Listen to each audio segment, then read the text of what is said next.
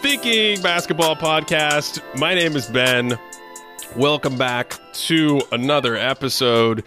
It is that time of year. We have finally made it through the 7,132 game season that uh, that spanned it spanned many months, many moons. It it took a long time, but uh, Dave DuFour is here to continue the tradition the one and only. Uh, we just have to preview it. Now we got a new season. It is the postseason, the season after the season. It's playoff preview time. Dave, how you doing? Fantastic. I'm happy to be here. You know, I, I use this podcast to mark important moments in life. The beginning of a season, the end of a season. It's another year, Ben. We're older now. Yeah, I'm good, man. You ready to do this? Yeah, I thought we were going to make fun of HBO or Max. I- Th- I we'll do know. that later. We'll do that. I don't know what's That'll going on. Overflow Yeah. pod. It's this is just max now. That's, you- That's what's. Did you go through the preview pod for the regular season that we did? Uh I went. I I listened to a little of it at some point in the middle of the year. Yeah. Why? Why? Why? What do you think? I feel like I didn't do well this year. no. Um, no. It, it was a weird year. Yeah. It's okay. I tried to steer you back. That's what I remember. I was I said, "Dave, come over here into this boat. Come into this ship with me. It's all right." It- well, the, honestly, uh, the injury stuff this year was a little bit weird. The overwhelming mediocrity was kind of weird. Well, well, we talked about that in the preview how hard it was to handle the parity, not just for fans, but I think for analysts because you're used to these clear lines of demarcation where a team has a plus 8 point differential and when they're healthy they have a plus 10 point differential and a team that's just not going to be that dangerous has a plus 2 point differential. This season everything is so close together you add in all the injuries, and we're going to talk about this today, I imagine, for a ton of these teams and matchups. It's like really hard to figure out where someone has a clear cut advantage. And it's made for an incredible season, I think, just from a basketball standpoint and from a drama standpoint. But uh, the obvious thing to start with when I look at the postseason bracket is this thing feels very wide open for the most part. In the West, Well, the West, and then even in the East, if you had like three dominant teams, there isn't an obvious team to pick from. Um, let's start in the West. I mean, let's the the East is a different animal, so maybe we can get there, and maybe the best teams lie in the East. But uh, Dave, if you look at the West, um, there's some great matchups, and I think we I think we just have to start with the marquee. We have to start with the marquee matchup. This I've been upset since Golden State and Sacramento have been matched up, and each day I go through a different emotional process where yesterday I was realizing like, well, you, either Golden State or Sacramento could be in the conference finals. The Lakers could be in the conference finals. This could be crazy drama and theater on that side of the bracket. On the other hand, Dave, Sacramento or Golden State is going home in the first round. Talk me through this. it's not fair. It's not fair. Um, I mean, let's just be honest. Sacramento is going home in the first round. Oh wow. Wow. So you don't have any you don't have any angst about picking this series. No, I don't think so. I mean, I mean, I could sit and split hairs, but it's the Warriors, you know. And spoiler alert, they're pretty good. They just won a title last year, and I know this season has been a weird one. Um, they don't have a lot of depth, but that's not going to bother them against the Kings in the first round. I don't think. I don't know that the Kings can defend what the Warriors do on offense, and I know that the Warriors can play defense, and and they have a switch that they can flip. Well, I I do think that the Warriors are better than what their record indicates. We've talked about that a lot on this show throughout the year. Um, they also are built to be a little more flexible in the playoffs. I think both their coaching staff historically has demonstrated an ability to bend and kind of flow within a series or based on a matchup. So that matchup versatility gives them a lot of um, strength going through a tournament. But I mean, let's just start with game one. Like, game one is in Sacramento. That's going to be, that's on Saturday night. That's going to be a zoo. That's going to be, that's going to be an environment David. Things things are going to be happening there. Kings get out to like I don't know a 38 point first quarter. Kevin Kevin Huerter gets on a heater. Like game one is important in every series, obviously. Um, this feels like a series where I'm going to be hyper focused on game one because if the Warriors can exert some kind of road game one dominance or or advantage, maybe is a better word. I think they went into Memphis last year and had a similar thing. Like mm-hmm. that's a huge indicator that they're in a great place in the series. If it goes the other way and the Kings comfortably win game one, um, Golden State still has that ability to bend and flow, but now you now you're one game in the hole. You got th- potentially three more road games in the series against a team that literally has the most efficient offense in the history of the NBA by raw offensive rating. Um, I'm just saying, I I am not dismissive of I, I I'm not comfortable picking Golden State right now. I'm not. That's amazing. Yeah. I mean, their road issues this year are, are I guess a concern, but don't you think that's noise though? Yeah, I do think it's noise. Right, but um, but so so they're not as good as their home record and they're not as bad as their road record because overall they're just not great. Yeah, but I think that they are better than than their record. Like I think that this Agreed. is more like a 50 win team, which yep. you know, a little bit of a I'll call it a championship hangover. The, obviously the whole drama with Draymond and Jordan Poole didn't start him out on the right foot. Um, you know, Steph had, had some injury issues. Klay took a little bit to get going, and but then when he did, wow, did he? Uh, and then they didn't have Andrew Wiggins for 20 games. They're they're five and two with Gary Payton back in the lineup. Well, which, yeah, but they now hold on. I know they didn't play real some, teams. They're playing some bozos in yeah. there, but still, they they look better with Gary Payton in the rotation, right? Like because it bumps other guys down. I also think more Kuminga, more Moody that we've been seeing lately. I hope they stick with that. I mean, they have a they have a championship caliber roster. I know because I just watched them do it. And, and Otto Porter Jr. Sure, sure they miss him, but he's not that important.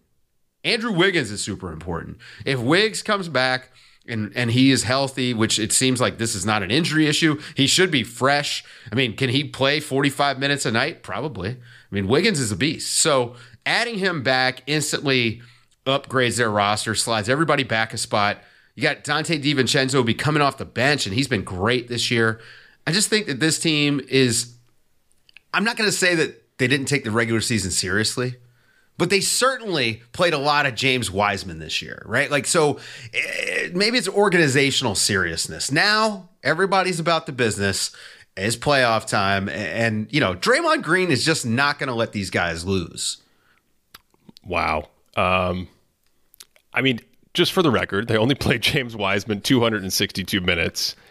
I'm I'm not felt, as it felt like a million. I, yes, I understand. Um, it, I'm not as high on the young guys in the playoff rotation. I think that's something to be concerned about. But I, I think the other side of this is we agree that Golden State is is more dangerous in the playoffs than their record. Um, we agree that Golden State in addition to their pedigree, the presence of Gary Payton II and Andrew Wiggins in that lineup and staying healthy and having like a solid seven man rotation like that instead of a ton of Anthony Lamb in your starting lineup or whatever it is. We agree that that makes a difference as well.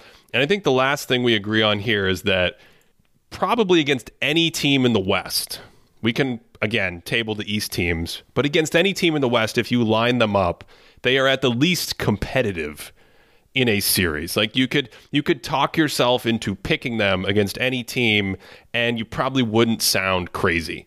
Um, you know whether I would pick them against any team is a different question, but I think we agree on all that. So maybe the bigger side of this is, and we'll get to these other teams in a second because the West is just super fun. But man, the Kings like I don't. You just think they're just going to stop the Kings? I see. I think the bigger question for the Kings is which of those guys can show up under the pressure cooker. We're recording this after the Lakers Timberwolves crazy play-in game, and you know what happens? The game gets more intense. The game gets more physical. Um, guys tighten up. shots get harder to make, your legs get tired, all the all these things that can happen. And then people can disappear, right? And so my question for the Kings is I don't I don't worry about Sabonis. And if Fox's jumper's working, he's just he's just a challenge. He's just a problem to defend with his pace. Great down the stretch too. Yeah, and he's been incredible in the clutch. He's been incre- incredible closing this season. So that leaves guys like Kevin Huerter, uh, a veteran Harrison Barnes, who I think will be solid. What happens to a kid like Keegan Murray? Like Malik Monk is a guy I like to go to war with off the bench. I love him. Right? If those guys don't kind of wilt under the pressure of the moment or those other physical elements, the fatigue and the demand of defense and the incredible focus it takes in the postseason to execute a game plan. You know, we, we had Stan Van Gundy talk about some incredible insights a, a couple episodes ago on that. Like, if those things don't happen, I don't think the Warriors are going to find it very easy to stop Sacramento. And I actually wonder how many minutes. Let's let's do this. How many minutes per game does Kevon Looney play in this series? Uh, this is the problem. Okay, now you're getting. Now you, I know you. I'm getting warmed up. Look, Kevon Looney needs to play every competitive minute, not just in this series, but in the playoffs. And how's he going to do that against no the sense Kings? to me. Makes no sense to me that that he plays as little as he does. I, I He can't move. I, okay, but they need him on the offensive glass. I mean, defense, they can make it work. They need him on the offensive glass because they're going to need those second opportunities. And Sabonis and his rebounding is a problem for the Warriors. So they need they need Looney on the glass. Plain and simple. He has to be out there. So I expect he's probably going to be 25 minutes a game. I think they'll win those minutes. Wow, 25 minutes a game. You don't think so? I would take though. I just I take the under. What I'd if they the start under. Draymond and bring Looney off the bench? Like, w- would you be in favor of going with like Poole or DiVincenzo with Draymond starting at the five and just say, you know what, we're going to turn the gas up from from the jump. Let's see if you can keep up. Would you do that if you were them? Like Well, send a message? I think historically what they do in game one is, and I expect to see the more traditional vanilla approach with Looney out there. Mm-hmm. And then I would not be surprised at all if that's exactly what we saw in game two. But again, it depends on this is why the game one dynamic here is so fascinating. These teams just played a, a throwaway game a couple Yeah. weeks ago. The Kings did not play their guys. Uh, they played a bunch at the beginning of the season. Mm-hmm. So the Kings were good right away. I think they started two and five or three and six or whatever it is, but they still weren't the Kings. The, the machine wasn't oiled yet. The guys weren't comfortable yet. Huerter was just given more responsibility and getting the chemistry with the two man stuff. Um, you know, Keegan Murray, like you don't have reps under your belt. You watch the Kings play in March or February, that's a different animal. And it's just not clear to me that Looney's going to be able to present a huge uh, sort of value add defensively. And then you get into the things about like other stuff, rebounding. Who else do you play if they play small? I don't know. That's it's an amazing series to me, Dave. That's where I'm stuck. I think it's going to be it's going to be competitive. I don't think that the Warriors are going to sweep them or anything. Although it wouldn't shock me if they did. It's the It would Warriors. shock me. I would it's be the shocked. Warriors. I'd be shocked. Look, the Warriors have gotten to San Antonio Spurs status with Tim Duncan.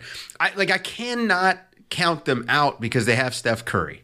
That's it, man. Like, I mean, Draymond Green too, by the way, which the guy should get a lot of defensive player of the year buzz because he's been amazing this season Yeah. defensively. And so those two guys are are just incredible. Klay Thompson hit 301 threes this year. Just decided the other day he wanted to hit 300 threes. Did it in the first quarter of the game, and I know it was against Portland, but still, Klay Thompson's back. Wiggins is coming back. These Come are on, all man. the these are all the obvious selling points. I know. and of course it is it is true they have demonstrated over and over and over again they are incredibly resilient and here's where i'm at Well, If- to that, can I to the resiliency point? Okay, we know that they can take a punch. So Sacramento comes out. Let's say they, let's say everything goes wrong for the Warriors. Forty-five points given up for the Kings. They score forty-five. They go nuts. Warriors maybe let's we'll, we'll say they score thirty. Things go poorly. Warriors don't care. Doesn't matter. That's that's a that's the first six minutes of the third quarter. for them. Yeah. And I know they can take a punch. Can the Kings take a punch? This goes back to your point. Who's going to step up? Who can they rely on? What happens when when things go wrong for the Kings in the playoffs when it matters? You know, losing games here and there in the regular season. They had a great regular season.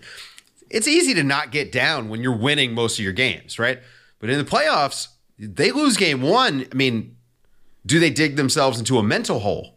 Do they start feeling like, "Oh, we're behind the eight ball"? Well, I, I guess my only thing here, because everything you're saying makes sense. If this were a season where the league was kind of flat, nothing changed, it was static. The last season was 116 offensive rating. The year before was 116 offensive rating. Then I would be going, I'd be right there with you. We'd be in the same boat, we'd be in the same shoes. He'd be like, Ben, get out of my shoes. We're thinking so similarly on this. My issue is the league is also in this rapid change. And so, what I f- feel like has happened all season with Golden State, and it's going to be put to the test right now, is people are going, Well, I've seen them do it. And it's like, yeah, there have been moments in the regular season where Steph Curry has exerted his will on the game. It's been incredible. There have been moments where Klay Thompson has gone Klay Thompson y game six and he's gotten hot. And of course, Draymond Green's defense has been great. But the difference to me is that creates a much, much smaller margin than it used to. And there were also games where Steph Curry played great and you almost didn't feel it. Like, I think he had a, did he have a game where he had like 10 threes and 50 points and they lost by like 10 to a very mediocre team? I saw some, I, all the Probably. games have blurred together. But that, does that make sense? That's kind of where I'm at. I understand. Right? Yeah, they don't Yeah. feel like a juggernaut anymore, right? They they do feel more human, and it's it's because like the cast of characters uh, are, have diminished. The, one of the people don't talk enough about how deep the Warriors have been during you know their entire run here with Steph Curry. It's we focus on Steph, we focus on Draymond, we focus on Klay, but they have always had a solid bench. I mean, hell, they have Jordan Poole, who you know when he's playing well, that's that's a really high end backup point guard. Um, they have had depth this year. They're going to have to rely on guys for for minutes that are probably going to be important, like Kuminga, Moody, you know, and they're unknown quantities, so we can't trust them. But the the core guys, I still trust, man. I mean, it's just I don't think that any team in the Western Conference has sort of shown me enough to make me say, "Oh, well, the Warriors can't just do this thing that we saw them do a year ago." If you want to work in basketball or just deeper your understanding of the NBA, Sports Business Classroom is my number one recommendation.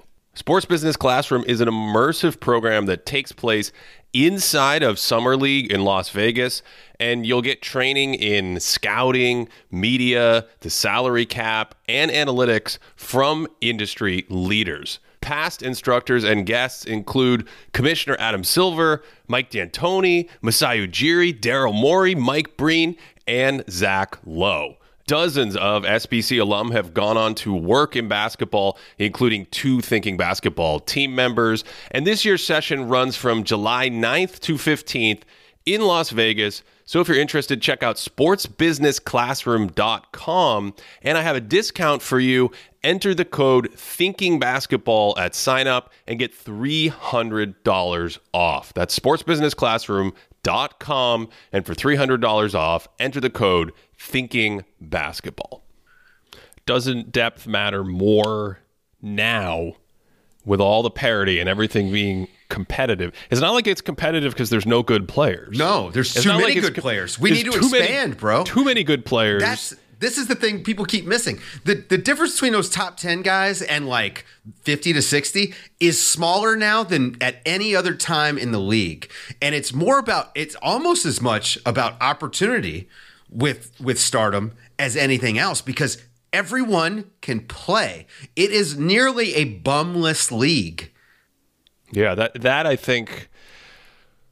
I mean, I you know that we'll we'll get to Phoenix in a second, but it just it's an interesting thing because if you were top heavy five years ago and you had uh, in the, in Golden State's case, let's just stick with them: Curry and Durant and Klay Thompson and Draymond Green. Maybe you know, hey, I can get more minutes with Quinn Cook and Jacob Evans and um, Alfonzo McKinnie or wh- whoever else they were like trying to just fill fill the rest of the space with.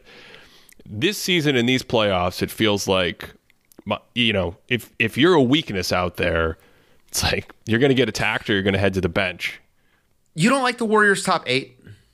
I I like um I I think they're mm, small. They're very small.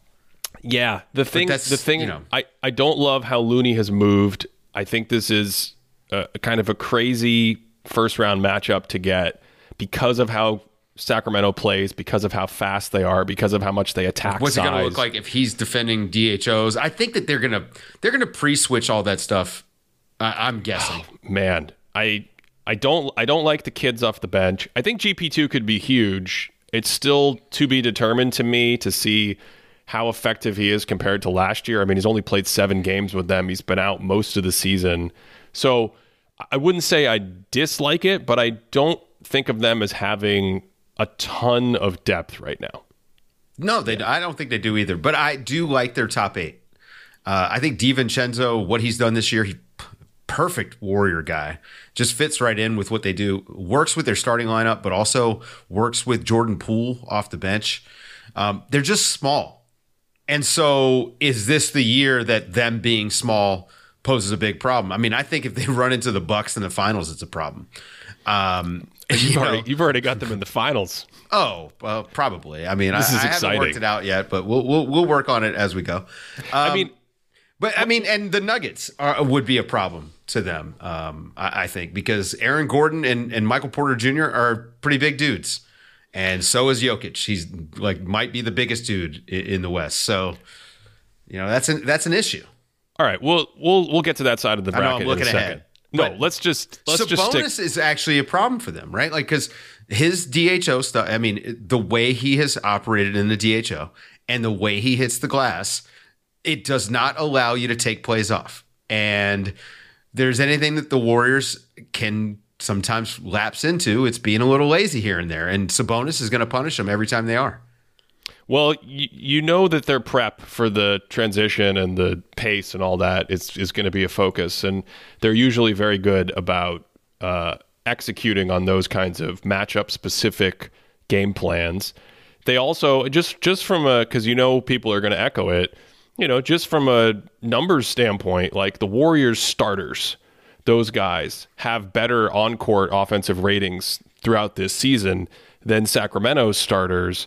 Um, you know, but that's not everything. So we'll we'll see. I'm very excited about this series. I'm also excited about the series on the other side of the bracket, which is the Lakers and Memphis. Um, how you feeling about that one? Do not feel great for Memphis. Oh, this is this is this is amazing. Um, I'm nervous for him. Um, Steven Adams and, and Brandon Clarke are huge for this team, and not it's not for defense. I mean, it, their offense is predicated on those dudes getting second opportunities, and it has not been great for them since since they've been without them. And so I worry about I worry about whether or not they can handle the Lakers' sort of interior tenacity. I mean, Anthony Davis against Minnesota was dominant. I mean, he he exerted his will at the end of that game. I mean, the fourth quarter and overtime, he just took over. And you know, Jaren, his foul trouble. I mean, it's it's, it's kind of like Karl-Anthony Towns. Karl-Anthony Towns picked up his fifth foul, and the game changed. And I'm not saying he was doing much on defense, but Jaren getting into foul trouble is going to be what the Lakers try to do. They are going to go at Jaren Jackson, try to put him in actions, try to get him off the court. And then what happens? Well, I think the question here, first of all, with Jaren, um, he's going to start the game on Jared Vanderbilt if they start Jared Vanderbilt, oh, yeah. and that's a roamer. That means right. he can leave him right? Now he's right. not gonna he's not gonna leave him completely unguarded the way the Bucks say, "Hey, Brook Lopez, don't guard this guy because we right. need you on Zion Williamson in the paint or something." They're not gonna. It's not that level of uh, sort of extreme. Partially because Jaren is so rangy, but I do think the big issue here that that all this ties into, Dave, is the shooting. Which which team has less shooting? That's the that's the question. Well, the Lakers for the have series. less shooting. It, it, like well, the Lakers have less shooting. That's a. I think that's a big deal because Jaren Jackson Jr., I mean, yes, you could Troy Brown has had good minutes for the Lakers down the stretch, um, two way minutes, but he's not the shooter Malik Beasley is. Malik Beasley, you put him in the game. First of all, he's too small to even worry about Jaren. I mean, we're now we're down at guards, but right. you give up you give up something in terms of playmaking and defense when you do that. D'Angelo Russell is their other good shooter, but you give up defense when you do that. There's all these trade offs with the Lakers roster that have been evident since the tr- since they upgraded and became a much more competitive team. But I just feel like even without Steven Adams and Brandon Clarke, defensively, the Grizzlies and Jaren are still in a good position to say, okay, we we would like you to make 36% of your three pointers in this series. Go ahead. Let me ask you. So I'm watching the game. I'm watching Minnesota struggle defensively. I did not understand why they didn't just zone up. It, I mean, it makes no sense to me why they didn't play the zone until the Lakers hit five shots in a row. I dare you. I dare you to hit five shots over the zone. The, the I mean, they just allowed themselves to be attacked. Memphis won't make that mistake. That is a huge difference. That Memphis will absolutely force those guys into shooting. They're not going to guard. If Vanderbilt's out there, you're right. They, they are going to have Jared Jackson on him, and they are probably not going to close out on many of those threes if he takes any. They're not. They're not. Yeah, I don't think they're going to close out uh, on really any of them in a meaningful way. Um, and I think that's that's part of the issue with this series, where it goes back to like which which teams mediocre shooters are going to make shots, and um, you know maybe Ja Morant has a good shooting series, but at least with Memphis, one of their primary guys, Desmond Bane, is a shooter, and you know he's comfortable ripping off launching. Yeah, yeah, you know he's in a, in any playoff environment, and it goes back to what you said about Anthony Davis taking over late in the game. Some of that is just the game is tightening up.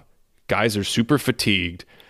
That kind of defensive presence around the basket, along with some of the other Lakers defenders, make it hard to penetrate. But Ja Morant, he might be the best off the dribble penetrator in the sport, and that at least collapses the defense and gets some of these role players open shots. So it does feel to me, as I talk through it, that especially with the home court, Memphis feels like a team with the advantage here. And if Luke Kennard is going to be out there and actually take shots, like if he's going to if he's going to stroke it, that that's going to help him. But De- it's a big Desmond Bane series, as far as I'm concerned. He's going to have the ball in his hands a lot. Any of those non-jaw minutes, I think it's going to be he's going to be out there stirring the drink quite a bit. Tyus Jones, and they've yep. been really good together this year. Even Santi Aldama, I think, can give him good minutes in this series. Just like high energy um, and athleticism. That that's the thing is like the Lakers they they have more of that now, but I still don't know that they have as much as Memphis can can roll out there at one time. And Memphis can really run, which the Lakers should try to run. I mean, that was the the key to their comeback against Minnesota was getting out in transition, forcing those turnovers, getting getting things happening, getting them moving. So, but if Memphis can protect the ball, we know that they can defend. If if they can protect the ball and score, because that has been an issue sometimes in half court, then yeah, they should win. The, they should win this series easily. They have more talent. But man, yeah. it's hard for me to count out LeBron James. Damn it. Yeah. Okay. Okay. I just, so I just, I just can't. Like, I don't know. Like, this is the toughest series for me because I just cannot count out LeBron and Anthony Davis you you mentioned Tyus Jones. He we I've got our I've got our board here for Patreon subscribers. Patreon.com slash Thinking Basketball. Three year wide open threes. Tyus Jones is forty one percent. Desmond Bane is 45%. And of course, your guy, Luke Kennard, is 51%. We'll see how many minutes he plays and, and what kind of flow he can get into in terms of the dynamics of this series. But that's that's three guys over 40% on their wide open threes. And then even Dillon Brooks, who you know is going to get his time as a defensive pest, he's 39% on Should wide note, open threes. By the way, Luke Kennard, who's a hesitant shooter until he got to Memphis, he's now is a career high per 75 three point attempts for him uh, since he got to Memphis. Now, small sample, but still, he's shooting more. Someone must have said, you have to shoot when you're open or you can't play. Yeah. The uh, the Lakers on the flip side, just for comparison, their three best guys are just around forty percent. We mentioned Russell, forty one percent. Troy Brown is forty percent. Now, I think if Troy Brown can play like he's played in terms of defense and in terms of some of the decision making, and he can make his wide open threes, that would be a huge value add and, Yes. and big minutes for Los Angeles. If he right? could make his wide open threes, that would be massive Yeah. for them. But Um, uh, he- that at- that comes and goes. He's at 40%. LeBron James is at 40%. Malik Beasley is 42%. And we talked about him. And then all the other guys, they have a ton of guys, Dave, at like 36, 37% on wide open threes, which is right around league average. I think league average on those shots is close to 37%. So it's one of those things where you saw it in the play-in game with D'Angelo Russell. Like D'Angelo Russell's shot was off and he basically became like unplayable in the game. I think he was one for nine, and he ended up with like 21 minutes played in the game. So that's the Lakers roster. It's the give and take of the Lakers roster. It makes me feel like Memphis is the. I understand the LeBron James. I understand the LeBron James AD dynamic, but um, I don't know. This whole the whole West is just. I think we could spend five hours on the West. Uh, we're we're only doing uh, one conference um, on Nerder this week because it's just too. I mean, it's too much. The West is when you have play-in teams that you feel like like like the Lakers could actually do something. Um, even Minnesota eh, could give Denver a, a couple of games, you know, or could take a couple of games from Denver. I- Who's playing for Minnesota? that's that's a whole other problem. We'll get there. Uh, that's if they make it, right? I mean, it, still, I just don't trust that team at all, at all right now. Yeah, I I mean w- the Pelicans have not. We we're recording this before the Pelicans have um, made their way into the eight seed to play Denver. so oh um, man, I, I got to tell you, I picked OKC. We were doing a little pick'em thing over at the Athletic. I picked OKC just because I want them to win. yeah, I, I'm just rooting for that for that story. that's how sports work. You Yeah. just- yeah. Whatever I team you want to for win. outcomes usually. I just want OK, OKC to keep it going. All right, let's uh, let's stay with the West and go to the other side of this bracket. And you could argue the other side of the bracket is juicier because, for my money, I'm looking at two two contenders to come out of this conference on the other side of the bracket. Uh, Denver, who is going to play one of those play-in teams, I, I think we both agree will uh, be able to advance out of that slot, and then they're going to play Phoenix or the Clippers. Um, I, I we, we've been very down on the Clippers all year. I I, I like Been down on the Clippers for years.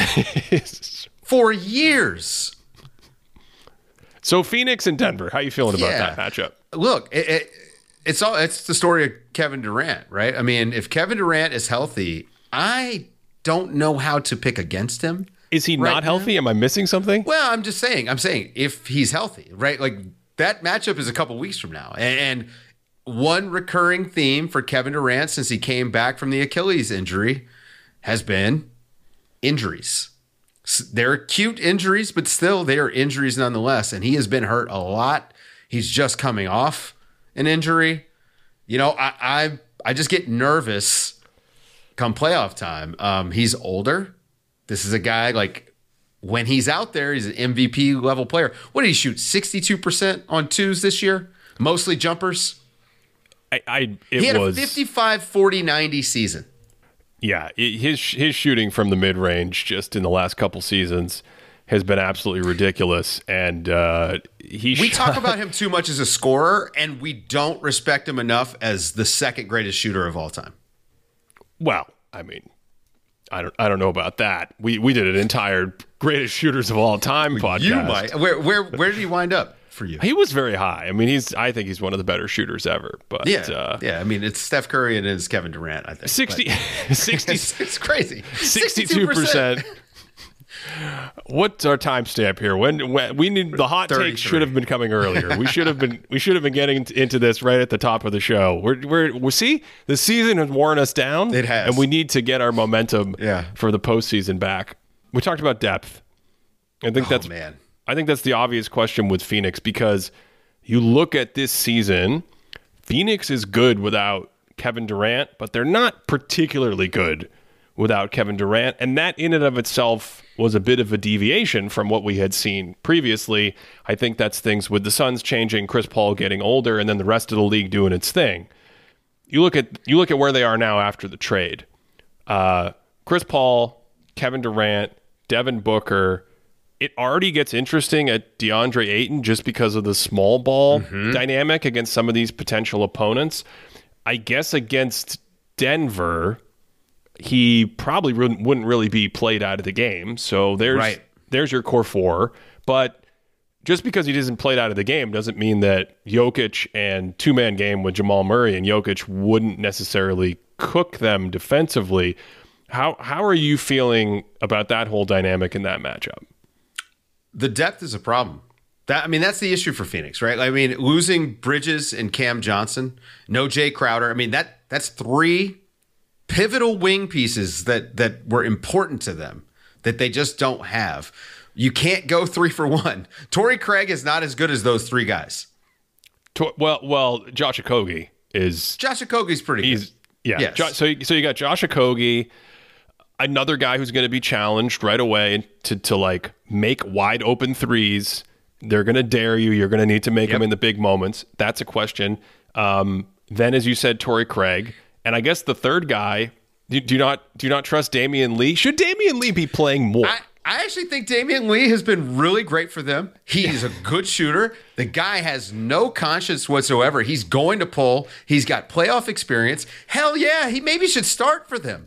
I mean, like if Damian Lee is out there with with those guys, it'd be it, it would remind him of playing with Steph and, and uh, Klay Thompson and Golden State. He'd be wide open. Now that being said, I feel like I went years without seeing Damian Lee actually make a shot.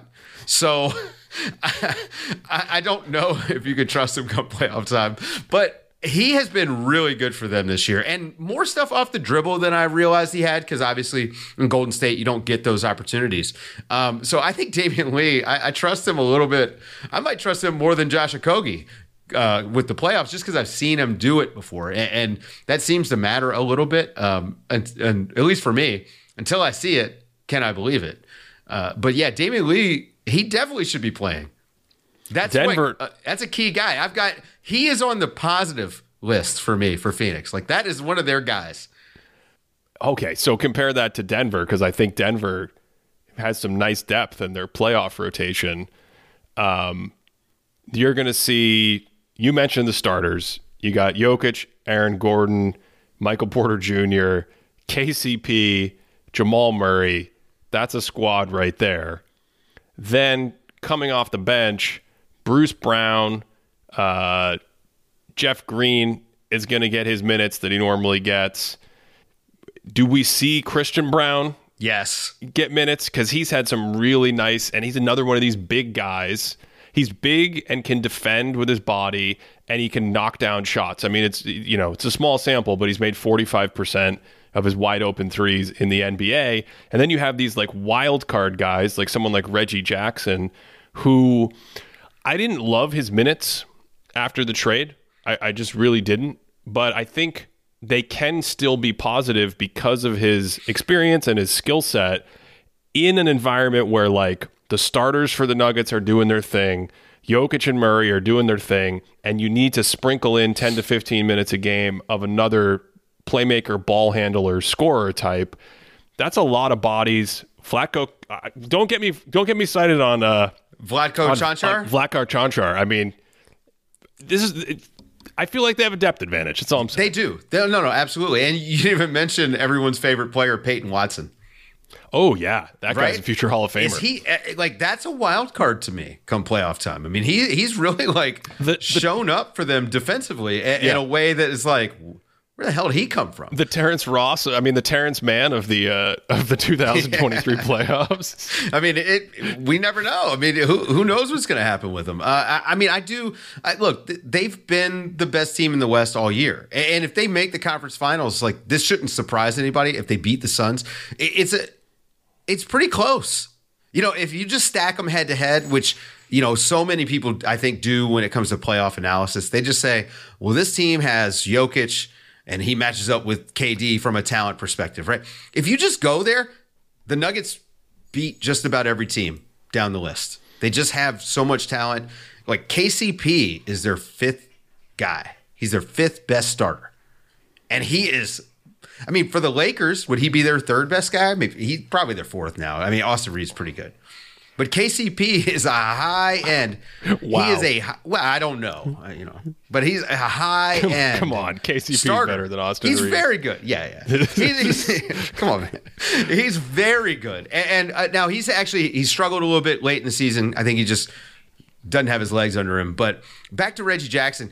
Reggie Jackson hasn't run an offense in years. I think that's the hangup with with going to Denver, where guys actually have assignments and you know they're going to move off the ball and you got to make reads.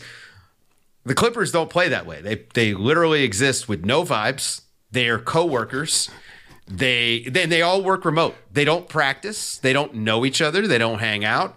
And with the Nuggets, it's a little bit there's more chemistry involved, right? Like, and I think when you introduce a new piece, this is part of why Bones wasn't working out, right?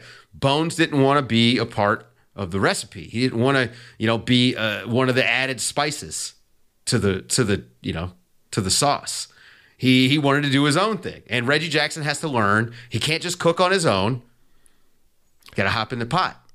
Okay, so let's say this matchup takes place in a couple weeks. Are you worried about the Jokic defense mid-range matrix? That entire, you know, oh my God, I still have flashback nightmares of Chris Paul hitting elbow jumpers and Devin Booker hitting elbow jumpers, and now they've added a better, a better drop sort of um, assassin. What's a good word for someone who destroys the drop? I mean, well, um, I mean, mid range assassin is what Yeah. we usually Oh, call absolutely. him, right? I mean, Yeah. you know, uh, Kevin Durant is uh, that's an unsolvable problem. I'm assuming you know it's gonna be a lot of Aaron Gordon trying to hang in there. Uh, I don't know what they're gonna do defensively. It may not matter. It, it- the Nuggets' offense may just fire on all cylinders, and it may not matter uh, what they do. You know how many stops they get. They can do the math problem with Phoenix. That that's that's the thing that has fascinated me the entire this entire trip this season with Denver and knock on wood that Jamal Murray is playing well and comfortable and healthy and the same with Michael Porter Jr. But this is not a team that's going to come in and have a huge advantage on offense and a huge advantage on defense and go we sweep you. It's Right. a team that's it's a team that's like you're playing the Suns and it's going back and forth, and you can't really figure out who's going to win. But nope, you you won enough. You won four games before the other team won four games. You, I you mean, just if it's did enough if it's scoring. close, if it's close, there's not a single guy in the league that I want more than Nikola Jokic. Period. Period. Yeah. If it's a close game from a from a pace and controlling the pace, time management, getting buckets, Jokic. I mean, so if they're if these games are close, and I think they probably will be, this could be an epic series. If these games are close and, and we're going down the stretch in these games, Jokic can win four out of six. Yep, I agree with that, and and I think it would look very similar. We already saw it in the bubble, like just these really close series that go back and forth, and then Denver somehow does enough to eke them out. On the clutch point, we brought this up when talking about the best scorers in the league, uh, maybe a month ago on this show, but we pulled the stats, so there might be a there might be a few extra clutch minutes, but Jokic, frankly, is, has sat a lot of the end of the season here. Embiid, when we pulled this, was scoring uh, 42, 42 points per 75 in the clutch on 62% true shooting. That was first in the league. Jokic was second at 40 and 66% true shooting. So he's he's this dude that like if you need him to dial up the scoring in those moments, he'll do it. Obviously, makes great reads and play makes out of those situations. So, yeah, this is not a series where, despite the veteran firepower that the Suns have, and despite the tough shot making that the Suns have, you necessarily go, oh, if it's close, I really love Phoenix in all these close games, which adds a. I mean, we're looking ahead here, but it, it this to me is the pathway out of the conference, basically. Um, I mean, yeah. It, it, th- these are, I mean, I, I think I still t- take the Warriors over the Suns. Um, the Nuggets, I don't, I don't know. So the so there really isn't a pathway out of the conference for you. You're Not just pick- Phoenix. You're Not just picking Phoenix. the Warriors. You're picking the Warriors to go full 1995 Hakeem Olajuwon. Which uh, I mean, hey, that, look, that would be an amazing story, and that would make for some great video content. Um, I'm not sure yet.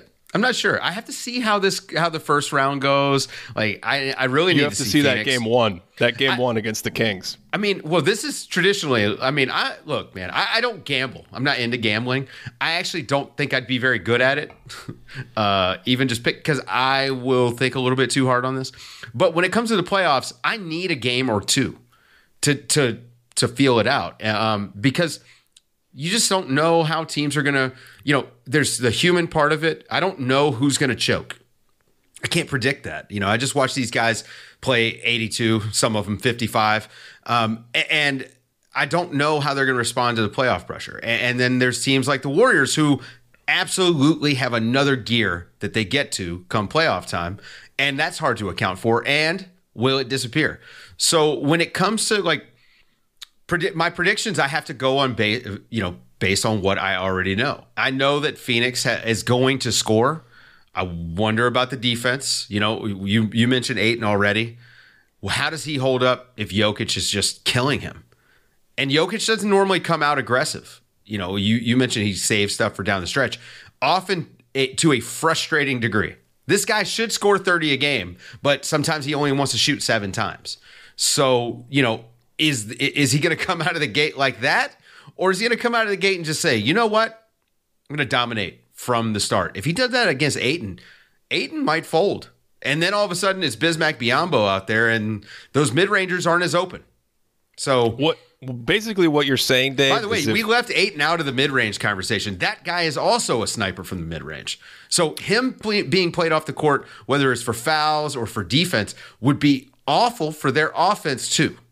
I think I think what you're really getting at here is if Jamal Murray returns to bubble Jamal Murray form, Oh, it's a wrap. it's a wrap. It's over. I'm glad you landed on this, though. I want to read something from uh, your your partner in crime on the Nerder She Wrote podcast. Seth Partnow tweeted this. My working theory on why there's such a gap between the playoffs and the regular season right now is that the complete, near complete acceptance of the need to quote unquote manage the season has made it a safer world for exploitable players to thrive until you get to the playoffs and the opponent specific prep- preparation really seriously kicks in. Um, I thought that was incredibly compelling, thinking about the differences in what we've seen this year in terms of offensive efficiency, X's and O's, even officiating, the stuff we've talked about on this show for the last five or six months. Add in this element of like, okay, yeah, but is Okogie actually? I'll just use him because he's starting for the Suns.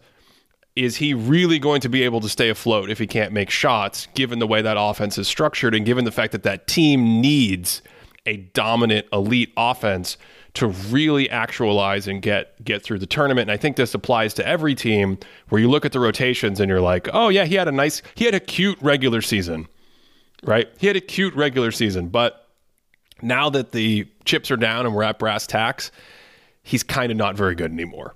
Well, Michael Porter Jr. is the question mark, right? Well, you answered my question before I could ask. it. Yeah, yeah, I already knew. I mean, I, I knew where you were trying to lead me. Um, Michael Porter Jr. is the question mark. You know, what's he going to look like when Devin Booker is putting him in the spin cycle? I don't know. I don't know. I think this is where Aaron Gordon is going to earn his money. How good is he going to be at pre-switching? How good is he going to be? You know what I mean?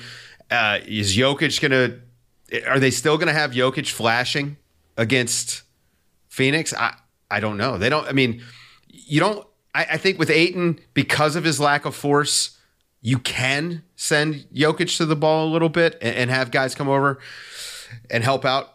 But I'm not sure. And Michael Porter has just sometimes been awful, but he's had a couple moments this year. He it's not an effort issue with him at all, and that's the, that's the almost the sad part because he is a good athlete. He's just miserable at defense. Okay, okay. So here's the reason I, I thought this was so interesting to land on. Um, in the again, in the old days, you could kind of see the the switch flipping Um, I'll go back to the 2010 Celtics. The 2010 Celtics. 2008, they win the title. 2009, they're quote unquote better, but Durant is injured. I mean, Durant. I got my Kevin's confused. Yeah, uh, Garnett. Garnett. Garnett is injured, uh, misses the playoffs. He comes back on one leg. He's not quite the same player. 2010, they got out of the gate playing well, but then I think they finished the season like 25 and 25 or just some very innocuous kind of situation. And Dave, to your point, the first playoff game, game one against the Miami Heat, your head was spinning watching them play defense because it was like, oh my God, this is an incredible defensive team all of a sudden out of nowhere. And then on offense, you know, they have enough juice with the veterans, Pierce, Rondo, uh, Allen, Garnett, right? This season, thinking about that in 2023, it's not as obvious to say like, well, some some team just kicks in the effort defensively because part of me feels like teams are teams are working harder in the regular season than they used to. Everything's under a microscope. But then you balance that with Seth's theory here about like the regular season being managed. So I guess my bigger question is where's that area of the game? If it used to be defensive intensity, where's the area of the game where you turn on game one of a playoff series uh, and you go, "Oh, this looks now I have my now I have my sea legs as as a viewer, as an analyst. Now I have a feeling for how this works. Is it something like I don't know, last year you turned on the the Hawks me, and the Heat. Well, Bucks Heat, when was that? The the sweep.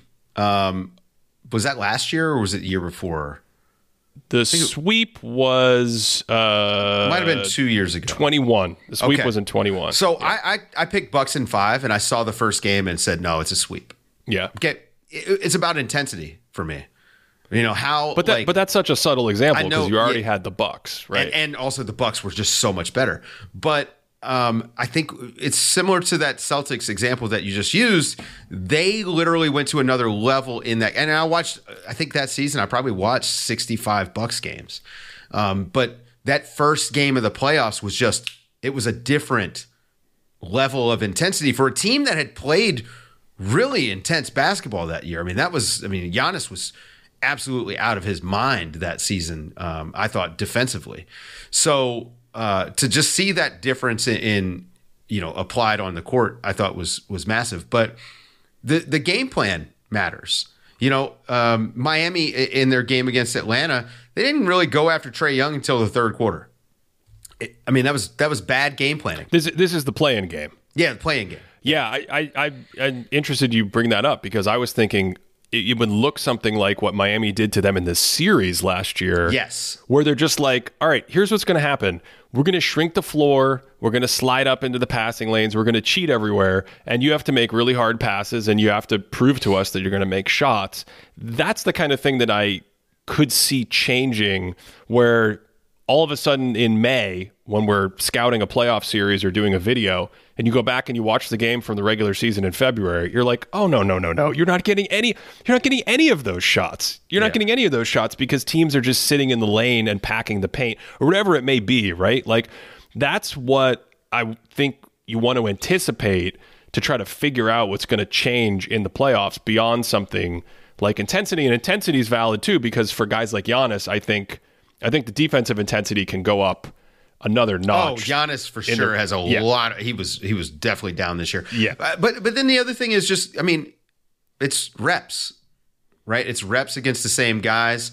Guys are going to play heavier minutes loads uh, in the playoffs. I mean, that stuff. Your warts start to show up when you uh, start approaching 38 minutes instead of 32. You know, this is Giannis has been greatly protected in his career with those 32 minute limits because we've seen what happens when he starts running out of gas. You know, he plays so hard for 32 minutes. So a lot of this is it's a different sport. It's more intense. How do you pace yourself? How do you handle the extra minute load? And then for guys like, you know, the non-stars that are out there with the stars, your time to shine. You know, are you going to go 0 for 8? We we got to switch to the East. Give me your top three teams in order that you're handicapping coming out of the West. coming out of the West? Mm-hmm. Uh, I think Golden State, Denver, and Phoenix. In that order. That's the way I lean. Yeah, I need to. I have to go based on the history, and also, I mean, listen, I can't go against Steph, greatest player ever. How how do I? He has been absolutely dominant in his era. To me, from a talent perspective, the greatest era in NBA history. I mean, there's just so much talent in the league, and he's absolutely dominated. I can't. I can't bet against him. All right, I'm I'm gonna say uh, I kind of feel like the the Phoenix Denver winner would be my number one. Took him out of the conference. The Phoenix Phoenix yeah. has four guys who are legit snipers in the mid range, and that's the thing about the playoffs. Um, I, I would worry if if Phoenix beats Denver. I worry more about some of their positional size against the Warriors than I do uh, Denver's necessarily. Mostly because I trust Phoenix defense a little bit more against the Warriors than I would the Nuggets. But the, yeah, the Nuggets could also just beat the Warriors. They could also lose to the Suns. I don't know. It's wide open, man. Do you think more than those three teams could win the West? Do you think there's a fourth team that could win the West? I mean, Ka- Kawhi Leonard looks pretty good. uh, the East, the East. I think my favorite first round series by far is this Cleveland New York series, not just because of the basketball and the competitiveness and some like charged up playoff basketball in Madison Square Garden, which of course gets me vibrating and going. But um, I, I, think I think the Knicks seven they have a pretty good shot to uh, win the series. I yeah. think that one's going seven. Yeah, it's going to be uh, yeah. seven. I think it's going to go seven. I mean, it's going to be tight. It, it, let's say it goes six, but I think it's going to be close. Yeah, agree. Um, I, yeah. I wonder. I wonder how how did the Cavs or excuse me, how do the Knicks handle the interior size for the Cavs? Because and, like Randle's not going to live on rebounds against those two guys, and, and, when you've got that sort of shot blocking, um, and you've got let's just say small guards who are going to have trouble finishing in the lane against uh, Mobley and, and, Jarrett Allen, I, I do worry there. But then on the other side for Cleveland, you know, your your guard defense is not you know, those are not lockdown guys. So, um, you know, if the Knicks can shoot, the Knicks can win, which same for Cleveland, I guess. Well, I, it's one of those series that Cleveland's inability to generate good offense. I mean, they've got these two guards that are great offensive players, and then basically playing three non-shooters a lot in the lineup. It's it's such an atypical thing for this day and age. And if you had Garland and Mitchell in your backcourt, and then you had t- just two other shooters. Forget forget five guys that can shoot, which a lot of teams have now from the center position. You just had the like Kevin Huerter, Harrison Barnes situation going on in the front court. I think we'd be talking about a totally different offense because it unlocks the spacing. But we're not. And therefore, the Cavs in close games, in tight situations, that's my concern. I think this is one of those classic series where if you get your Jalen Brunson burner going down the stretch, if you get your Quickley or Grimes making big shots or whatever it is for the Knicks, and you win some close games, there's three close games in the series. The team that wins two takes the series, that kind of thing.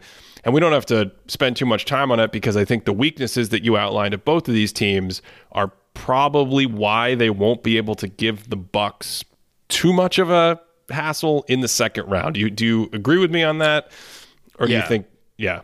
Yeah, I, I do think that. Um, and I, I will say, you know, Cleveland is going to have to get big on the glass, both ends. They're going to have to. They're they are going to get. They're going to have to go to work. Mitchell Robinson's offensive rebounding has been, and his passing out of offensive rebounds has been a big part of the Knicks' offense. Is actually like they get quality second possessions because Mitchell Robinson is such a good passer out of these offensive rebounds. Um, but yeah, I, I, neither of these teams have a shot against the Bucks. Not not even a shot. Not even. I don't shot. think so. I just don't think yeah. so. I mean, it's it's a different beast. Yep. Maybe next I, year. Maybe next year with a little bit more condition. Like, I mean, Evan Mobley is a defensive player of the year candidate this year. And this is kind of he he's still following the, the trajectory that I think we all expected. We we thought that there would be a bigger leap on offense because we're used to seeing that come first. Mobley's just built different. I, I, do think that there's more there to an offensive game for him, but um, they're not they're not on the Bucks level yet. Yeah, I I agree. I agree. So that leaves Milwaukee on one side. Of the bracket. The other side of the bracket obviously has this potential bloodbath between Boston and Philadelphia. When have they ever played in a playoff series of any significance? Um, oh, that's right. They constantly, over and over again, every decade, it feels like in NBA history. So I think Wait, you're not giving the Nets or the Hawks a chance? I don't think the Hawks have a chance against the Celtics. No. Although I love their bigs, they were amazing against the Heat. Yeah, that was that was great. And then I think um, I think the Nets could make that series more uncomfortable than maybe from the outside you would think it could be.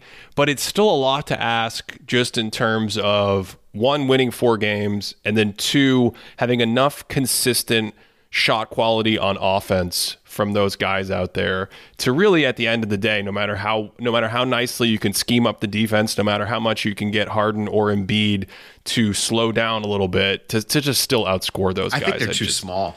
They're too small to slow down happen. Embiid. They're just too Well, small. y- He's yeah, gonna go you to the gotta- line 15 times a game.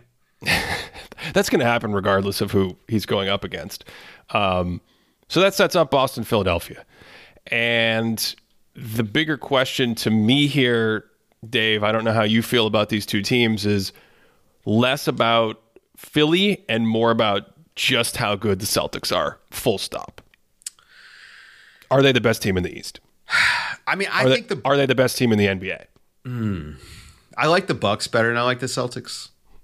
Um, unless Robert Williams is 100%. I'm assuming he's not. I'm assuming we're going to get the same Rob Williams uh, playoffs that we've gotten from the regular season. Yeah. But maybe that's another one of those, you know, kind of like wild card changes that we were talking about, where for whatever obvious health reasons, um, he has not played in the regular season with the same verve and intensity that he can for and and you know he doesn't need to play 35 minutes a night they they need him for 20 to 25 minutes a game moving around and being a terror like he was last year and i think that then that then takes an already good defense to that elite level that's right there with you know incredibly dominant defense that you can win with in the playoffs plus they have a good offense. I mean, the the the spacing and the shooting, um, but maybe that's a trade off. Maybe you put Rob Williams out there, you don't get that same spacing and shooting you get with Horford at the five. I don't know.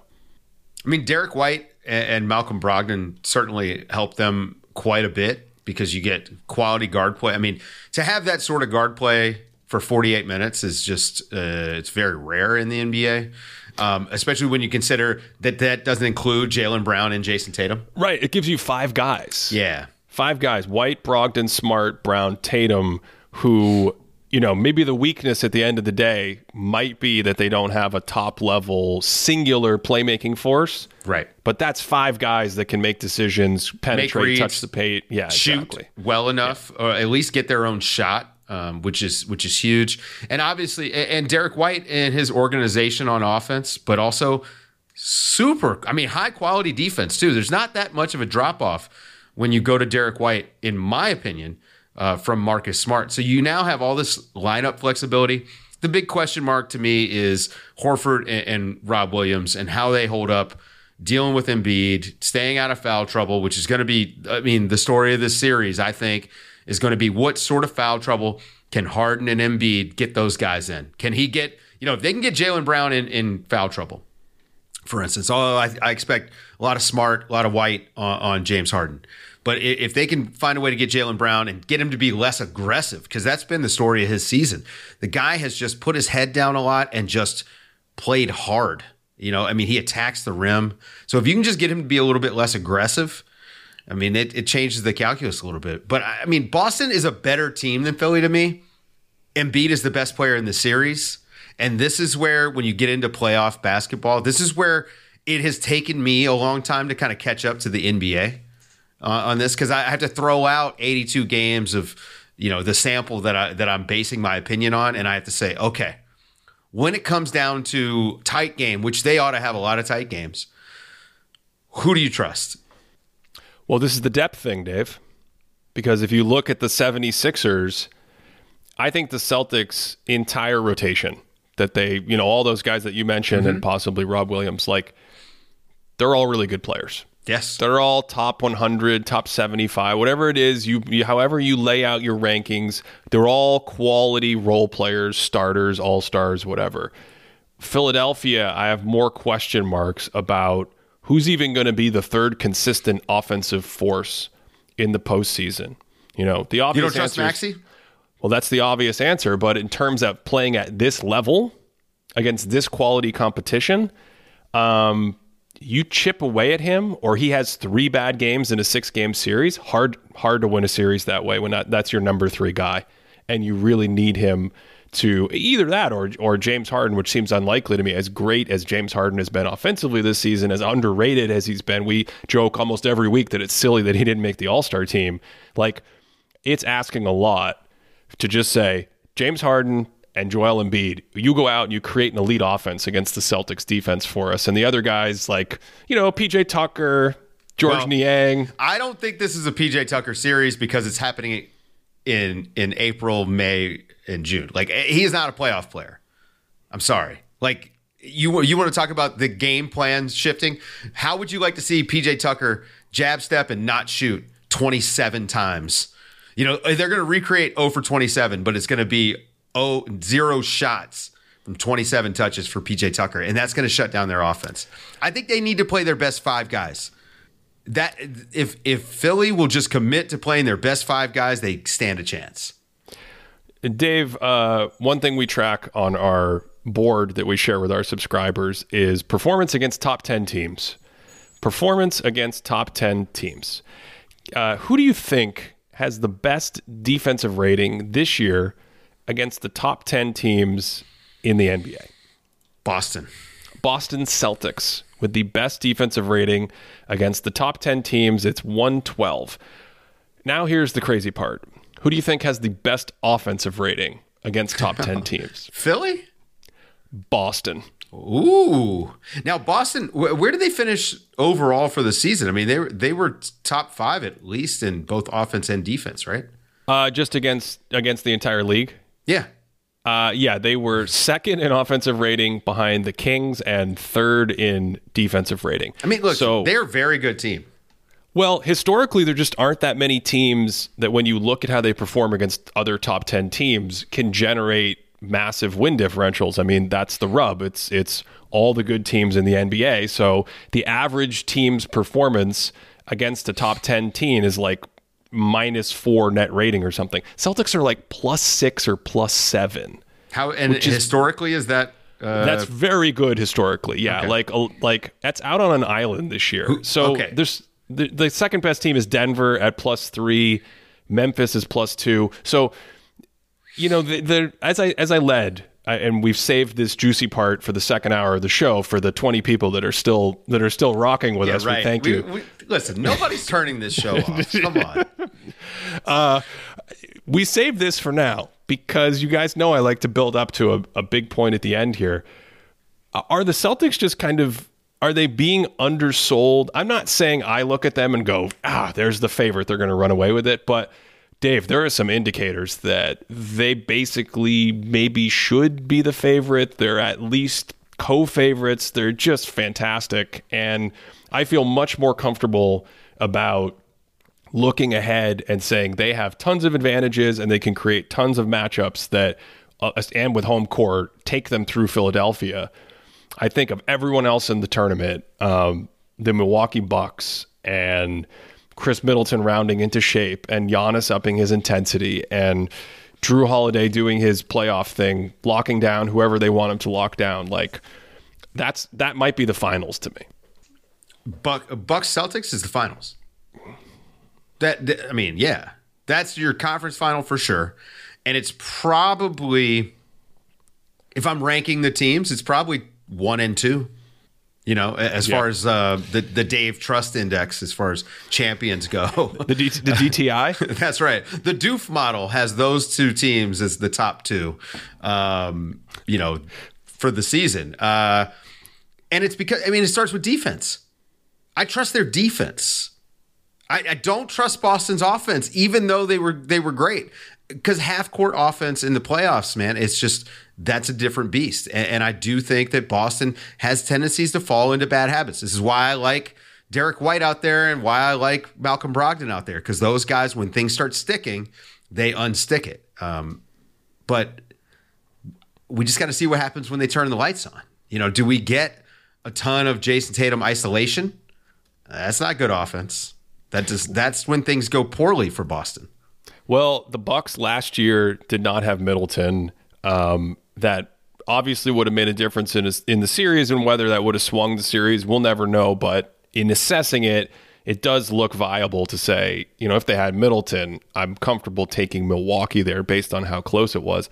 I, I bring that up to say, one, they do have Middleton this time around uh, so far knock on wood that there's no injuries but two we've already seen the bucks role players that were taken away last year um, this year you know brook lopez is in theory healthier grayson allen is another year under his belt as a role player jevon carter has another year under his belt as a role player and he's been great defensively as well they have joe ingles he's there. He's been excellent in pick and roll for uh, pick and roll ball handler for them. Right. I mean right. that is and that's huge come playoff time.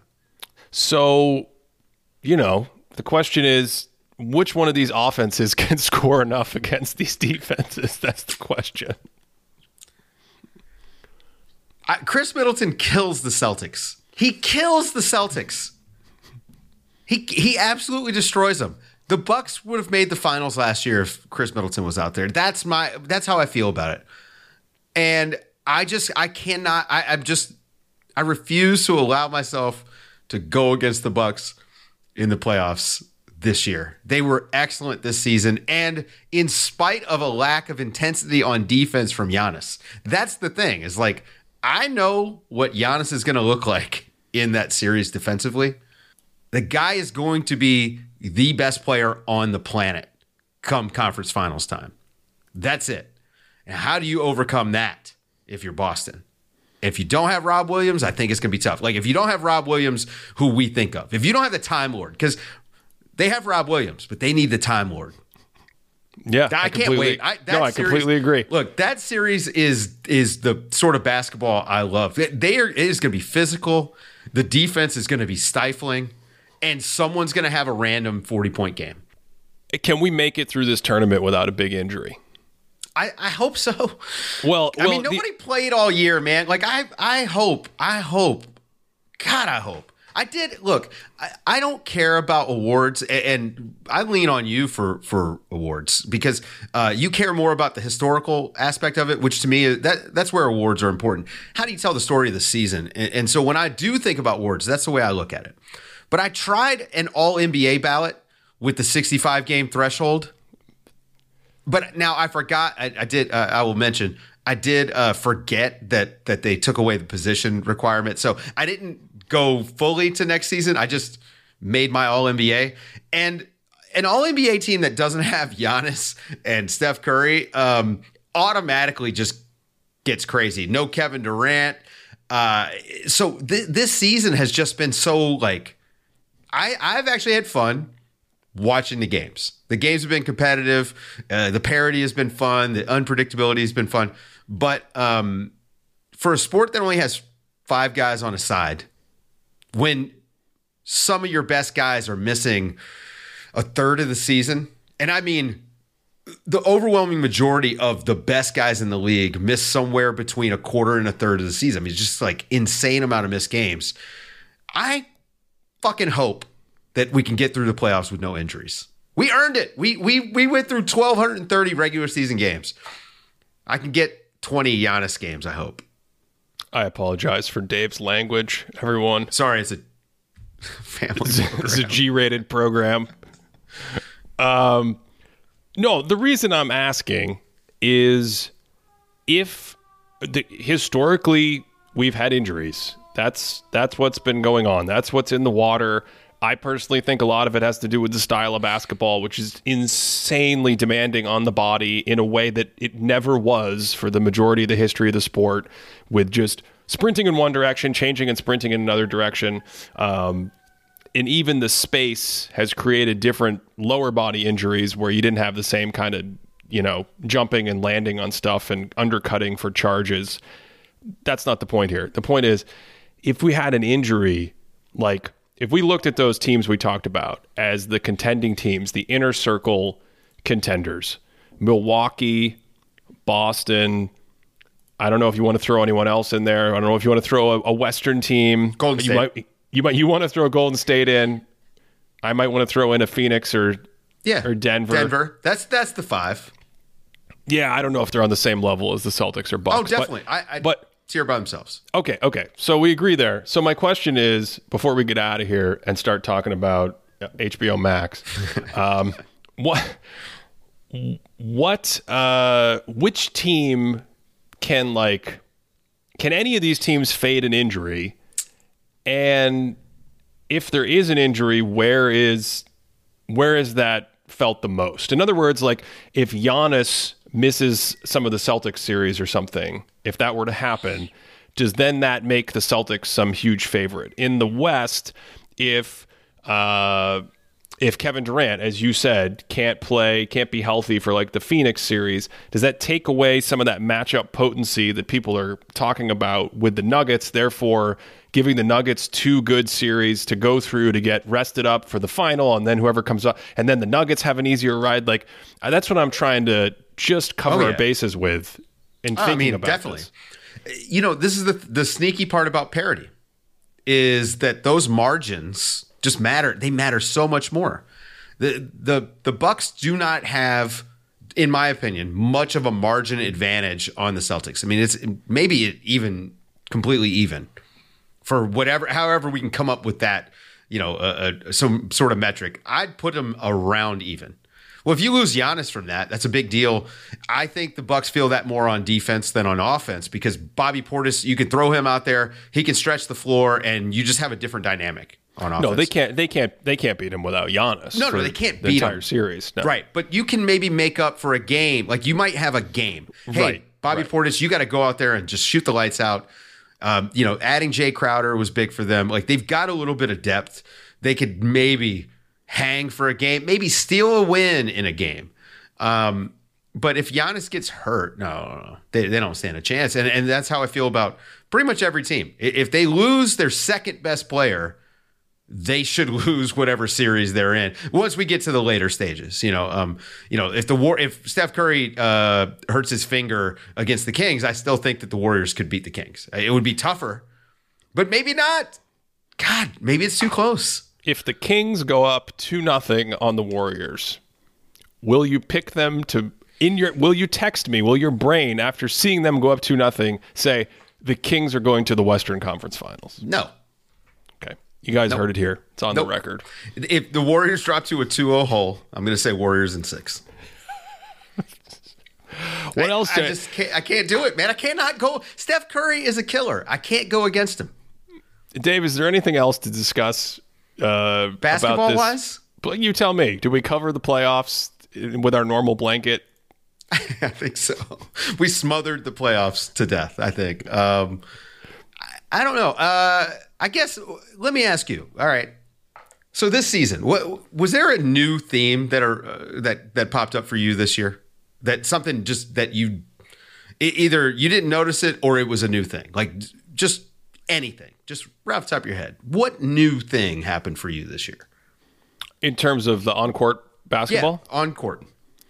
Um, I think it's stuff that we've discussed. So to try to boil it down, I would say I think teams took a step forward in the sort of strategic X's and O's arms race by understanding how to combine the skill and shooting of all you know two three four ball handlers on the court and shooters with the x's and o's actions. It's why the league runs like 80% of the same actions because they realize hey if we've got a screen off a dribble handoff if we've got a stagger screen if we've got these actions that everyone runs these these uh, dribble handoff actions that then get us into an empty side or something with three shooters spread in the corner it's impossible to defend it's impossible to defend. So th- the biggest part of me in terms of excitement for the playoffs, besides the drama and the stories and you know which one of three or four teams is going to make the uh, finals from the West or what's going to happen with the teams we just talked about in the East, the biggest thing is to see how the basketball looks. Is it the same pace? Is it the same sets? And do defenses figure out a way to defend these sets? And like, what's the average offensive rating in the playoffs, Dave? There you go. See, Is it this one is it.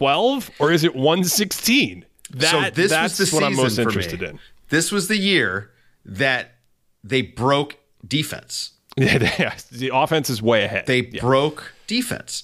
And so I just I want to see how much defense matters come playoff time. Well, the Is it- officiating, the officiating is the other part of this because we had uh, the beginning of the 2022 season, the quote unquote points of emphasis, uh, and I'm going to try to rope in Monty McCutchen and get to the get to the bottom of this at some point. But like where we are now compared to where we are then, I think as this season has gone on, I have seen nightly more and more defensive fouls that are just to me unambiguously offensive fouls, no matter how you interpret. It's like you have to get to an interpretation where you're literally saying one, defenders are not allowed to have arms. Two, defenders are not allowed to move. What? Like guys guys get shoulders plowed through the middle of their sternum as they're sliding perfectly on defense and it's a defensive foul. So I do think a huge part of this and most of it is the the tactics of the offenses being ahead skill-wise. But if they're to call like if they're to call it like this, I think it's going to be the same. If they allow def- if they allow defenders to move and make contact and they stop calling that an offensive foul, ooh, boy, that is going to be a real interesting change for some of these teams in the postseason. I, I'm not into juicing the basketball. You know, I mean, I would eliminate free throws. I, I just, I, I think it's just garbage. It's a garbage television watching experience. I don't want to see free throws at all. It's in, it's important for the pause. It's important for oh the no, no, no! Listen, you get your the- the replays guys- in. You get and the, guys but rest. also the guys rest. That's the biggest. That's the biggest thing. I think that you can do it without disrupting the game so much, but neither here nor there. But the the fact that guys are not allowed to play defense, there is nothing in the rule book that says that you can't touch the offensive player. Um, I would bring back hand checking, and I would call every illegal screen. Um, in, in in the game last night, uh, Jarred Vanderbilt wrapped up a defender on a flare screen. I mean, he literally just wraps his arms around him. I mean, this is uh, we the offense has all it naturally has an inherent advantage because they are making the decisions on where the ball goes. Defense has to react. So you start at a natural disadvantage for the defense just in in the sport of basketball. It's built in. yeah. You don't need to give the offense extra tools to be able to beat the defense. The defense needs a fair shot. Part of that is you got to let them make contact. It is a contact sport. It's like it is it there is inherently rubbing and touching. In and around the basket, man, the charge has to go away. We got to get rid of the charge and you got to make these guys play honest defense. It's safer for everybody. But leading with the elbow needs to go. I mean, uh, Karl-Anthony Towns picked up his fourth foul for uh, chinning throat- the throat shot, yeah. he chinned uh, LeBron's elbow. Yeah. Right, like I mean, it just a brutal chin by Karl-Anthony Towns directly into LeBron. Reckless should have been a flagrant one Foul by chin. fouled by the chin. And, and so, look, you just got to stop looking for excuses to blow the whistle. Just most of these foul calls are not fouls at all. It's a play on. Most of them. I mean, 60% of them are not fouls. Just play basketball. I don't want to watch 20 free throws. I don't want to watch 10. but I understand natural course of the game. We're going to get free throws. Just make them honest. Give the defense a chance, and it'll be fine. I don't expect them to, to fix it in the playoffs. I think this is going to be one of the worst officiated playoffs that we see. Uh, on the defense, I think it's going to be completely unfair. We're going to get a lot of free throws because the NBA just wants points. Uh, at the end of the day, like it- this is this is inherent in the system now, where the default is guy falls down, blow whistle. I mean, Anthony Davis did a chop block on Karl-Anthony Towns. Karl-Anthony Towns grabs his shoulder, yeah, because you don't expect a guy to fall into your hip when you're going for a rebound on, on a free throw. And it, it, to me, it's like, why are you calling this? He's just going to the ground before there's ever even contact.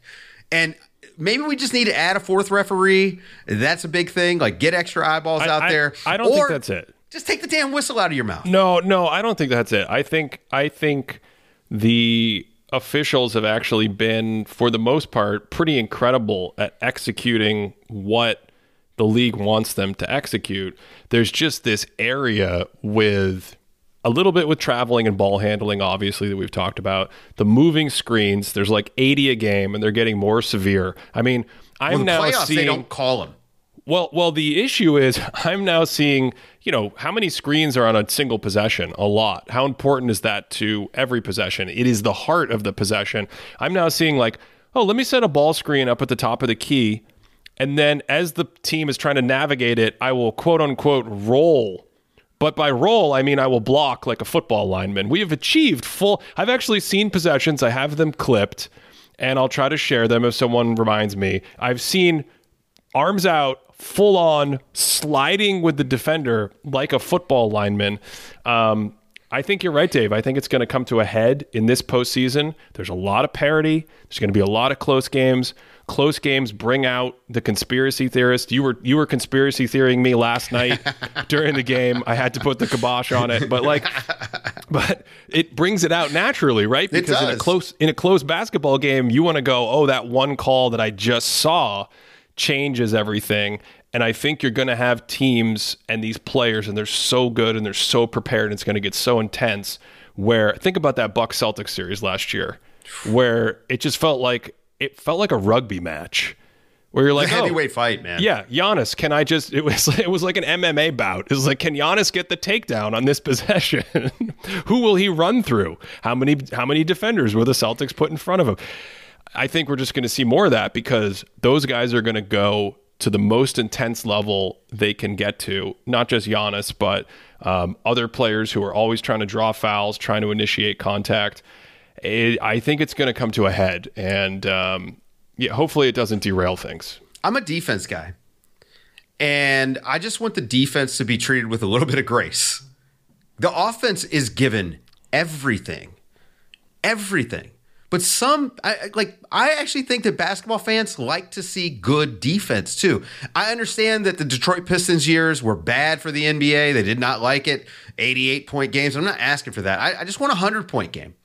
100 point game is perfect basketball to me. And, and so allowing the defense to play some damn defense, it, it just it should be the goal of the league. Like you need you need both. It would be like I mean, again, I go back to juicing baseballs, right? You don't have great pitchers if if, you know, uh, every second baseman can hit 20 home runs. You just you're it's impossible. Eh, Like doubles are going to turn into home runs, singles are turning into doubles. And all I'm asking for the NBA to do is keep single singles. You don't need to like the shooting. I will say I see a lot more very blatant. I'm not blowing the whistle unless he misses on on light contact. And I- that's great. Uh, This all goes back to wanting officials to go by the black and white letter of the law instead of spirit of the game. Spirit of the game actually matters to people who care about basketball. The black and white stuff is only for people who are looking to exploit the rules, which is what the NBA has turned into, where the with the flop, drawing charges, which is not a basketball play and should go away. Like the, the stuff, I mean, yeah, the rip through, which they, allegedly they weren't calling anymore. That I just see Anthony Davis do six times a game. Um, th- this Coming- is it's- just it's coming back. It is back. It's already back. It's gonna. It, some guy's gonna.